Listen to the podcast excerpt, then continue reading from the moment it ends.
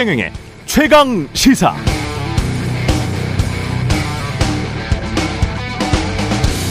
네, 그제지요.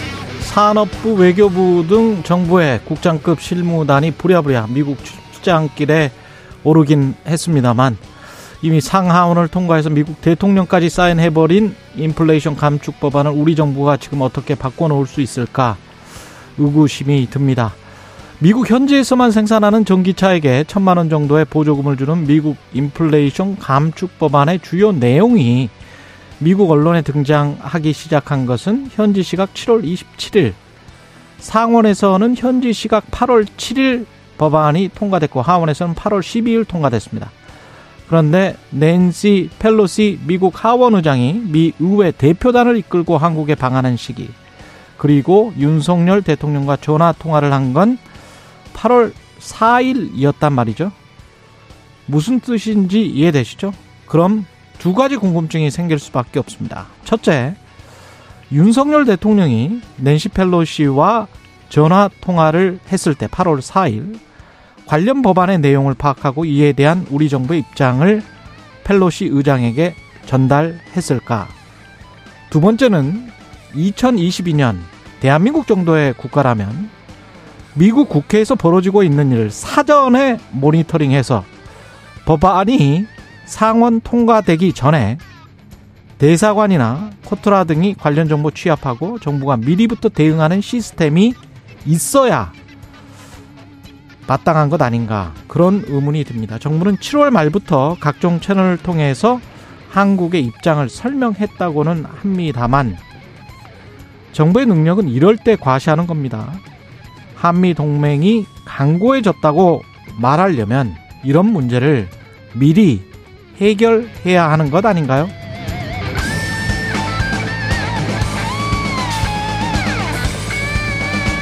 네, 안녕하십니까. 8월 마지막 날입니다. 최경령의 최강시사 출발합니다. 저는 KBS 최경령 기자고요. 최경령의 최강시사 유튜브에 검색하시면 실시간 방송 보실 수 있습니다. 문자 참여는 짧은 문자 50원, 긴 문자 100원이 드는 샵9730 유튜브 무료 콩 어플 많은 이용 부탁드리고요. 오늘 최강시사 1부 기획재정부 최상대 2차관 만나서 윤석열 정부의 첫 예산안 구체적 내용 들어보고요. 2부에서는 국민의힘 비대위원 전주혜 의원 연결합니다.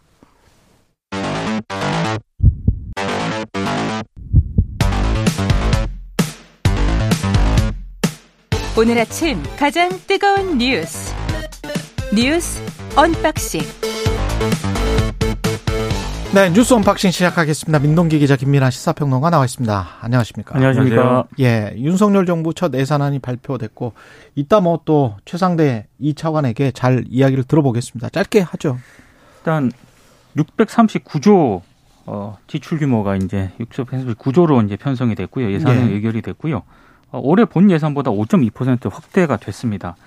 어, 서민 뭐 약자 지원이라든가 미래 대비 투자에 집중해서 돈을 투입하겠다라고 이제 밝힌 건데 여러 가지 이제 자세한 내용은 이제 나중에 이제 인터뷰 때 하겠지만 언급을 했는데요. 예, 언론들이 몇 가지 이제 문제를 지적을 하고 있는데 언론해지죠. 네, 그거 한 몇 개만 좀 소개를 해드리면 예, 일단 공공임대주택 관련 예산 5조 6천억 이상이 삭감이 됐거든요. 공공임대 주택 관련해서 5조 이상이 6천억 이상이 삭감이 됐습니다. 5조 6천억 정도가 네. 삭감됐다. 근데 이제 이번에 폭우에 따른 침수로 반지하 집에서 일가족이 숨지는 사건이 발생을 하지 않았습니까? 그렇죠.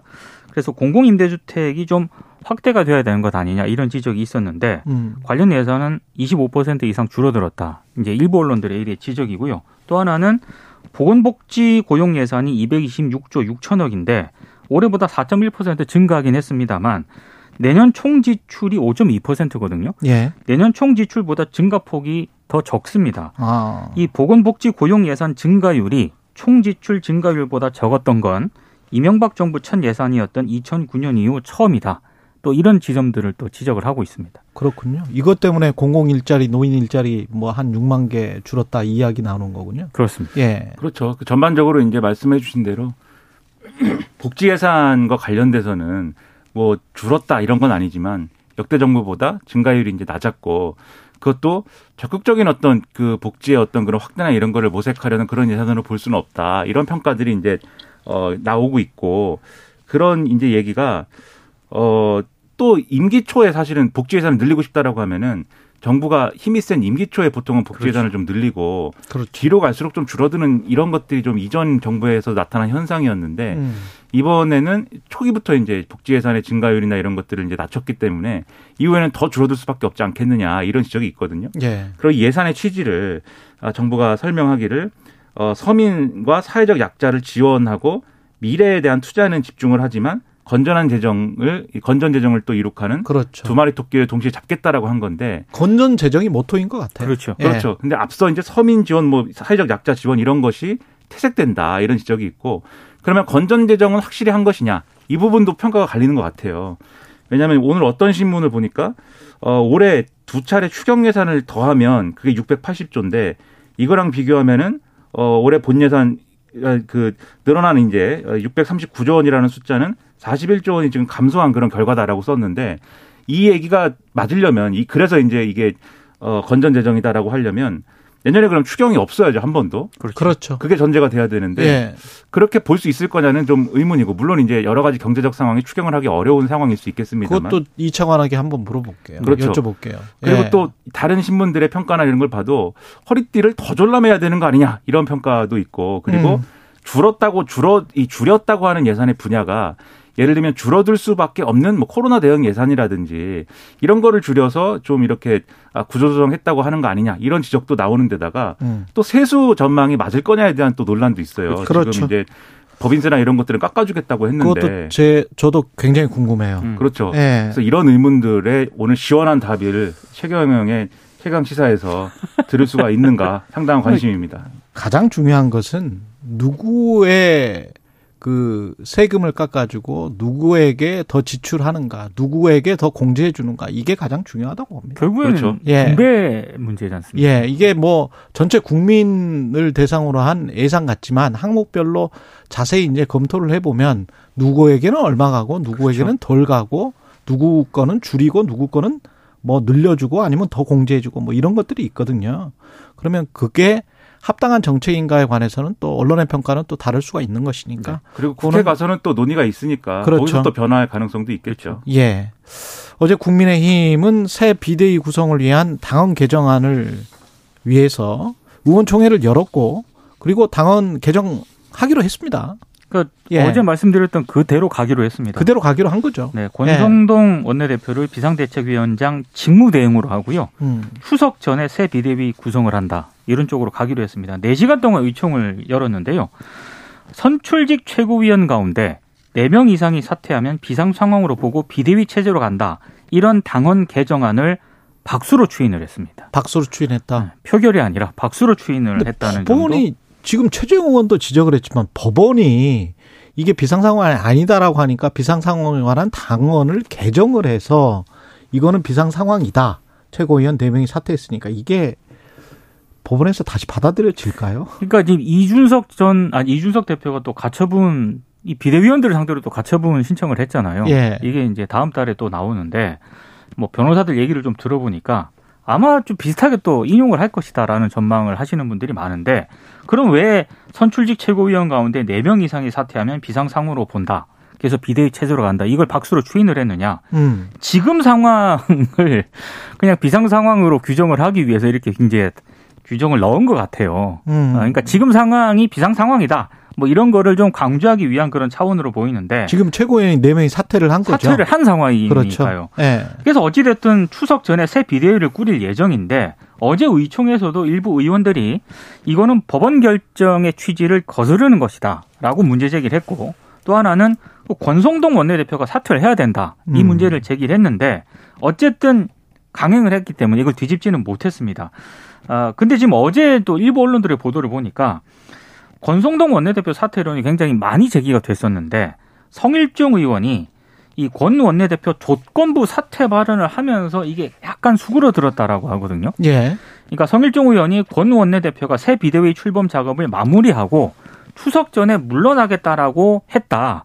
이렇게 발언을 한 다음에 분위기가 좀 많이 바뀌었다라고 하는데 어, 이 발언과 함께 의총 도중에 권성동 원내대표하고 또 윤석열 대통령이 지난 28일에 만났다고 하더라. 이런 내용이 또 알려졌다고 합니다. 그랬죠. 예. 예. 그러면서 이른바 윤심이 현 체제 수습에 있는 것 아니냐라고 하면서 분위기가 좀 바뀌었다라고 하는 게 일부 언론의 보도입니다. 음. 근데 이게 지금 앞에 말씀하셨듯이 지난번에 법원 가처분 결정의 핵심은 비상 상황이라는 것에 대해서 굉장히 엄격하게 해석을 해야 된다라는 거였거든요. 그렇죠. 예. 그러니까 지금 뭐 당원 당비상의 근거나 이런 것들을 디테일하게 따져가지고 뭐 어 이 비상 상황 요건을 뭐 얘기했다기보다는 이제 그때 당원상에 있는 어 최고 이 최고위의 기능 정지라든가 당 대표 거리에 준하는 어떤 그러한 상황이어야 되고 그리고 정당 민주주의나 헌법 가치에 비춰봤을 때 그러한 상황 엄격하게 해석해야 된다라는 취지였는데 지금 국민의힘의 당원 개정의 방향은 더 비상 상황을 엄격하게 하자는 게 아니라 더 느슨하게 규정을 하자라는 거잖아요. 음. 그래서 이게 결국 본질적으로는 법원의 결정에는 반하는 방향으로 이 당원 개정을 한 것인데 근데 이거를 저 민 기자님 말씀하신 것처럼 똑같이 또 그러면 만약에 어, 가처분을 건다든지 했을 때 뭐 똑같은 결론이 나올 것이냐는 뭐 알 수 없는 몰라요. 것이겠죠. 그것도. 네, 알 수 없는 것이고 예. 그거는 봐야 되겠지만 어쨌든 취지를 거스르고 있다는 평가는 이제 부정할 수 없는 거고 음. 그리고 이제 이게 계속 이제 권성동 원내대표 사퇴론 이런 걸로 계속 이제 뭐 반대를 했지만 권성동 원내대표는 명시적으로 이렇게 뭐 얘기는 안 하지만 어쨌든 비대위 구성을 새롭게 하고 나면은 물러나겠다라는 취지의 얘기를 계속 하고 있는 거거든요. 그리고 의 총장에서도 날 못 믿는 거냐 뭐 이렇게까지 얘기를 했다는데 어. 그렇게까지 얘기를 하니 뭐 이 그 부분에 대해서는 이제 얘기할 거리가 없는 건데 그러니까 사태 수습하면 물러나겠다라는 뉘앙스인 거죠, 지금. 그렇습니다. 다만 이제 이런 거 있습니다. 이게 그러면 이런 논란이 있고 뭐 긴 시간 얘기를 했는데 왜 박수로 추인하고 끝난 거냐에 대해서 왜냐하면 반대하는 사람들이 지쳐서 이제 돌아갔다는 거예요. 아. 네. 그리고 이제 예를 들면 최재형 의원 같은 경우에는 이 당헌 개정안 논의에 논의를 이제 실무적으로 주도하는 유상범 의원한테 문제 제기를 해서 그럼 직접 이것을 실무적으로 기한한 변호사하고 통화를 해봐라. 라고 해서 통화를 했다는 거거든요. 예. 밖에서. 한 2, 30분 정도 통화를 하고. 유상범 의원이 유상범 의원의 전화를 통해서 예. 이것을 기초한 변호사에게 변호사에게 강의- 최재형 최재형 의원이 예, 예. 당에 이제 요 법률 관련한 일을 하는 변호사가 있을 거 아닙니까? 최재형 의원도 뭐 판사 출신이니까. 그렇죠. 네. 예. 판사 출신인 내가 봐도 이런 결정 이해가 안 된다라는 취지로 막 얘기를 했는데 그리고 나서 그러한 통화 결과를 가지고 음. 의총에서 내가 발언을 해야 되겠다. 들어갔는데 의총이 끝났답니다. 그래가지고 박수로 그랬었어? 그렇습니다. 박수로 예. 추인이 되었다. 한 다섯 시간 했는데 그렇습니다. 그랬군요. 정국이를 그래서 여- 열긴 열어야 되잖아요. 자주간 이렇게 결- 의총에서 결정을 했으면. 근데 서병수 정국의장은 정국이 의장은 안 지금으로서는 나는 좀 아닌 것 같다라는 거예요. 일단 어제 김민하 평론가도 그 얘기를 했는데 예. 이게 이제 서병수 전국위 의장이 나는 뭐 못 열겠다라고 해서 예. 이게 안 여는 게 아니고요. 일단 상임정국이 4분의 1 이상의 위원이 소집을 요구하면은요. 아. 의장이 소집을 한다고 당연에 규정이 돼 있습니다. 소집한다라고 돼 있군요. 예. 근데 이제 이게 4분의 1 이상의 조건이 갖춰지면 소집을 해야 돼요. 근데 그럼에도 불구하고 서병수 의장의 입장은 자신의 생각은 여전히 변함이 없다. 그런데 만약에 상임정국위원 4분의 1 이상이 소집을 요구하면 열도록 되어 있는데 음. 오늘 입장 표명을 하겠다. 이렇게 어제 이제 이런 얘기를 했거든요. 예. 그러니까 아무래도 뭐 이게 조건이 갖춰졌을 때 아마 예. 서병수 의장이 입장을 오늘 밝힐 것으로 일단 예상이 되고 있습니다. 4분의 1 이상이 소집을 하면은 서병수 의장도 어쩔 수가 없겠는데. 그렇죠. 네. 발언은 이제 뭐 난 소집 안 한다라고 했으나 전국위는 열릴 것이고요. 그렇게 되면 이제 뭐, 어, 이 절차와 관련돼서는 비대위 구성과 관련돼서는 뭐 일사천리로 될 것이라고 예상이 되는데 다만 그렇게 했을 때 이후 상황을 누가 그 장담할 수 있겠는가는 지금 완전히 안갯 속이거든요. 예. 예를 들면 어쨌든 비대위로 넘어간, 넘어간다는 것은 그 비- 비대위 체제를 해야만 하겠다라는 거의 핵심은 이준석 대표가 돌아오면 안 된다. 이게 핵심인 것이고 그리고 비대위를 했다고 하는 것은 이후에 전당대회를 바로 준비해야 된다라고 하는 그러한 전제가 있는 거 아닙니까? 뭐 그게 몇 월에 할지는 그거는 모르는 거지만 하지만 또 이전에 법원 결정문에 의하면은 전당대회를 하는 것이 이준석 전 대표의 어떤 회복, 회복 불가능한 손해를 야기하는 것으로 되어 있기 때문에 지금 이 절차를 고쳐서 비대위를 이 비상 상황을 좀 더 넓게 해석해서 그 절차와 관련된 문제를 치유했다라고 주장하더라도 전당대회를 할 수 있는 거냐 없는 거냐라는 거는 지금도 이제 의견이 분분, 해석이 분분한 부분이거든요. 예. 그러면 이 비대위는 뭘 위한 비대위냐 논란이 클 수밖에 없는 거여서 이런 안개로 가득 쌓인 이런 길을 굳이 가야 되는 거냐에 대한 의문은 상당히 이제 있는 것이죠 지금. 예. 그리고 윤석열 대통령은 이재명 민주당 신임 대표와 어제 3분 정도 통화를 했다고 합니다. 어제 이제 이진복 대통령실 정무수석이 국회로 대통령 축하 난을 들고 왔거든요. 여기서 이제 윤 대통령께서 통화를 원한다 이런 예안을 얘기를 했고 여기에 이제 이재명 대표가 응하면서 두 사람 간의 통화가 성사가 됐습니다. 한 3분 정도 이루어졌다라고 하는데요. 일단 뉘앙스가 조금 다르긴 합니다. 끝나고 나서 민주당은 어, 가능한 한 빨리 형식과 절차 없이 만났으면 좋겠다. 최대한 협력하는 모습을 보이자. 이렇게 얘기를 하고 전화를 마감했다. 음. 이제 민주당이 밝힌 내용인데 예. 김은혜 대통령실 홍보수석이 서면 브리핑을 통해 밝힌 내용은 일단 국민의힘 당이 안정이 되면 가까운 시일 내에 여야 당 대표님과 좋은 자리 만들어 모시겠다고 말했다. 음. 이렇게 얘기를 했거든요. 예. 그러니까 이제 이재명 대표는 윤 대통령하고 단독 회담을 제안을 했는데 일단 윤 대통령은 여야 당 대표들과의 다자 회동에 무게를 싣고 있기 다 같이 때문에 만나자. 그렇습니다. 약간 뉘앙스가 다르긴 한데 음. 대신 문제는 국민의힘 지도부 공백 상황이 이게 언제 마무리가 될 것인가 예. 이걸 고려를 해보면 윤 대통령하고 이재명 대표와의 만남이 굉장히 연말- 뒤로 미뤄질 가능성이 있습니다. 연말 정도가 되겠네요. 예. 그렇죠. 현실적으로 따졌을 때 장담할 수 없는 일인 게 어쨌든 이재명 대표는 영수 회담이라고 표현을 함으로써 대통령과 야당 대표가 만나자라는 취지인데 음. 말씀하셨듯이 윤석열 대통령은 여당 대표와 함께 만나자 이런 거잖아요. 근데 지금 얘기하셨듯이 여당 대표랑 그럼 누구인 거냐. 그러니까 명시적으로 대표라고 하는 사람이 나타나려면은 그렇죠. 그거는 전당대회까지 치른다고 하는 전제를 놓고 얘기를 해야 되는데 예. 앞서도 말씀드렸듯이 전당대회를 할 수 있는 건지 없는 건지도 지금 몰라요. 그렇죠. 그걸 알 수 없는 일이어서 여야 대표 이걸 규정적으로만 보면은 그러한 상황은 굉장히 늦춰질 수밖에 없는 건데 음. 다만 새로운 비대위원장을 뭐 대표로 본다면 그렇게 해서 만나는 경우는 있을 수가 있겠죠. 그러나 그것도 이제 여러 가지 논란을 달고 만나야 되는 건데 쉬운 일인가는 좀 의문이고 그리고 누구랑 만나느냐도 쟁점이지만 만나서 무슨 얘기를 할 것이냐 이런 것도 상당한 쟁점이 되지 않겠습니까? 예. 벌써 이제 일부 언론이나 이런 데서 지적하는 바는 이 자리에서 이재명 대표가 막 사법 사법 리스크 얘기하고 뭐 이러면 안 되는 거 아니냐라고 하는데 그 저는 그런 자리에서 그렇게 얘기하겠습니까? 어쨌든 그런 얘기를 하는 걸로 봐서는 아마도 의제나 이런 거를 놓고 줄다리기나 이런 상황이 예정돼 있는 거겠죠. 음. 그래서 이게 저는 대화를 빨리 하고 이렇게 협치의 분위기를 만들고 이런 게 좋다고 생각하는데 실제 대화가 이루어지기까지는 좀 여러 가지 넘어야 될 어떤 장애물들이 있는 것 같다는 생각입니다. 대법원이 긴급조치 구호에 대해서 국가가 배상해야 된다는 판결을 했고 김건희 여사의 고가 장신구에 대해서는 대통령실과 야권이 공방을 하고 있습니다. 제가 뭐 한 1, 2분밖에 안 남아서 짧게 짧게 뉴스를 전달해 주시죠. 예. 네. 일단 그 대법원 전원 합의체의 판단은요. 긴급조치 구호를 위반해서 옥살이를 한 피해자들에 대해서 국가가 배상 책임을 져야 한다는 겁니다. 이게 그전에는 박근혜 정부 때 대법원은 고도의 정치성을 띤 행위이기 때문에 정부의 배상 책임이 없다고 하는 게 7년 전의 판단이었거든요. 그렇죠. 근데 이걸 뒤집었습니다. 아, 일단 그런 점에서 굉장히 의미가 있긴 한데 다만 한 가지 좀 한계는요. 법관의 구체적인 고의 과실을 인정을 안 했거든요.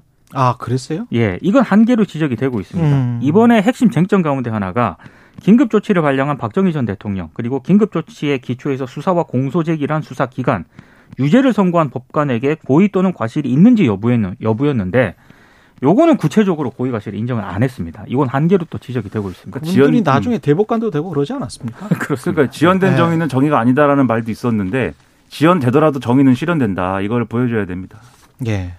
그리고 김건희 여사 관련해서는 짧게 말씀을 좀 해주시죠. 그러니까 그 김건희 여사가 해외 순방 때 착용했다는 장신구가 재산 신고 내역에서 빠져 있다라고 하는 게 민주당이 제기한 의혹이었는데요. 음. 일단 윤재순 대통령실 총무비서관이 국회 운영위 전체 회의에서 일단 뭐라고 얘기를 했냐면은 보도는 봤다. 그런데 총무비서관실에서 신고했는지 그 부분은 검증되지 않았다라고 답을 했습니다. 음. 그런데 이게 나중에 대통령실에서 어떻게 해명을 했냐면은 그 세 건이었거든요. 예. 장신구가 문제가. 됐던 게세 거, 세, 세 개였는데 예. 두 점은 지인에게서 빌렸고 한 점은 구입을 했다. 이렇게 소상공인으로부터 구입을 했다라고 해명을 했는데 지인 누굴까요? 그러니까 이게 만약에 지인으로부터 빌렸다면 음. 사인에게 이익을 제공받은 것 아니냐라는 논란이 또 불거지고 있습니다. 예. 그러니까 여러모로 문제 제기는 필요하지만 또 너무 매달리지는 않았으면 하는 바람도 있습니다. 민주당에 대해서는. 그렇습니다. 뉴스 unboxing 민동기 기자 김민아 평론가였습니다. 고맙습니다. 고맙습니다. KBS 1라디오 최경영의 최강시사 듣고 계신 지금 시각 7시 39분입니다.